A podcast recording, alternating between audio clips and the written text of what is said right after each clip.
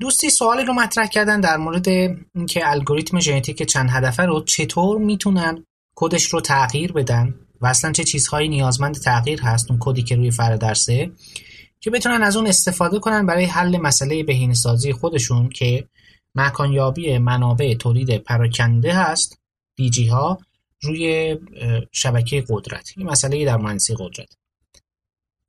پرسیدن که چه بخش هایی از الگوریتم ژنتیک و کد اون رو باید تغییر بدن که بتونن این کار رو انجام بدن.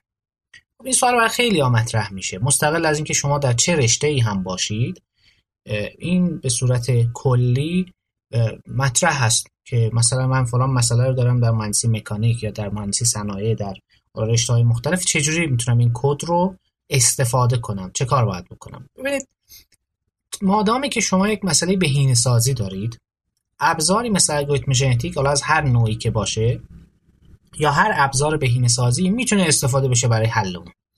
شما باید توصیف مسئلهتون رو به شکل استاندارد فراهم بکنید و بعد اینها رو به هم دیگه وصل کنید. یکی از این روش های استاندارد اینه که شما متغیرهای مسئلهتون رو به صورت متغیرهای استانداردی که بین صفر و یک هستند متغیرهای پیوسته به این شکل توصیف کنید.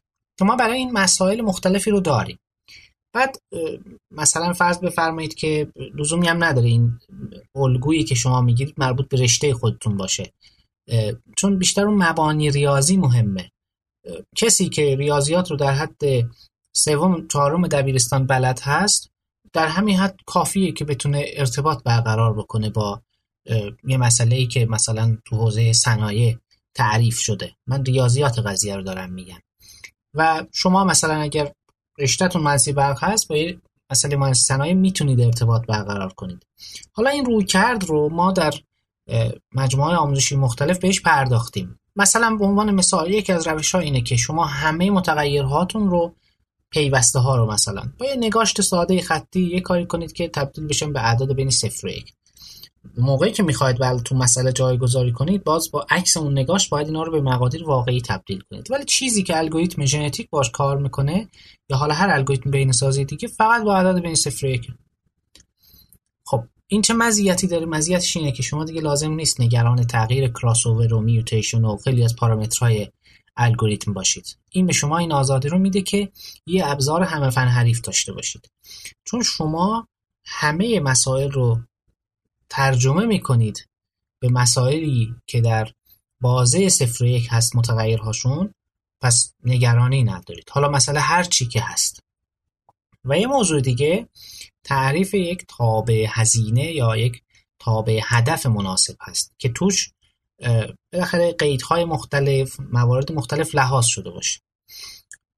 فرض بفرمایید که حالا آموزش به این سازی مقید در فرادرس منتشر شده. اونجا مثال های مختلفی هستن. بخش هم هست که اصلا رایگان می‌تونید دانلود کنید ببینید که سبک کار به چه شکلیه. نگاه نکنید. حالا شاید این مثال مربوط به رشته شما نیست ولی مطمئنا اونجا هم یک چیزی هست که بتونید ازش یاد بگیرید. مهم اون تکنیک هست مهم اون دانش ریاضی هست که پشت اون موضوعه.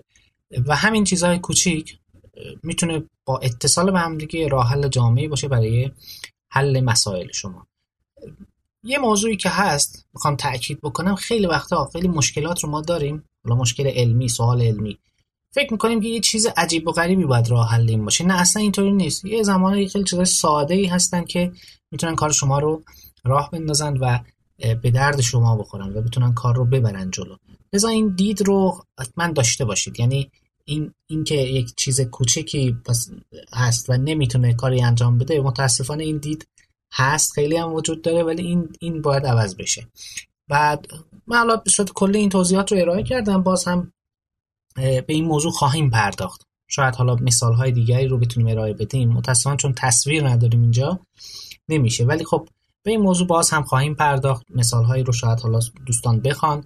سعی می‌کنیم که ارائه بدیم که برای دوستان مفید باشه. ولی خب مجموعه آموزشی که روی فردرس هستن به ویژه مجموعه آموزشی به این سازی مقید فکر می‌کنم یک مسیر خوبی برای ورود به این موضوع باشه و همینطور مسائلی که بالاخره حل شدن در کنار مجموعه آموزشی که تو فردرس هستن اینها هم می‌تونن راهگشا باشن. چون مسائل کاربردی که حل شدن دیگه ما خود الگوریتم گذاشتیم کنار. از همون کدی که یک بار نوشتیم از همون داریم استفاده می‌کنیم. این همون کاری است که شما باید برای مسئله خودتون انجام بدید.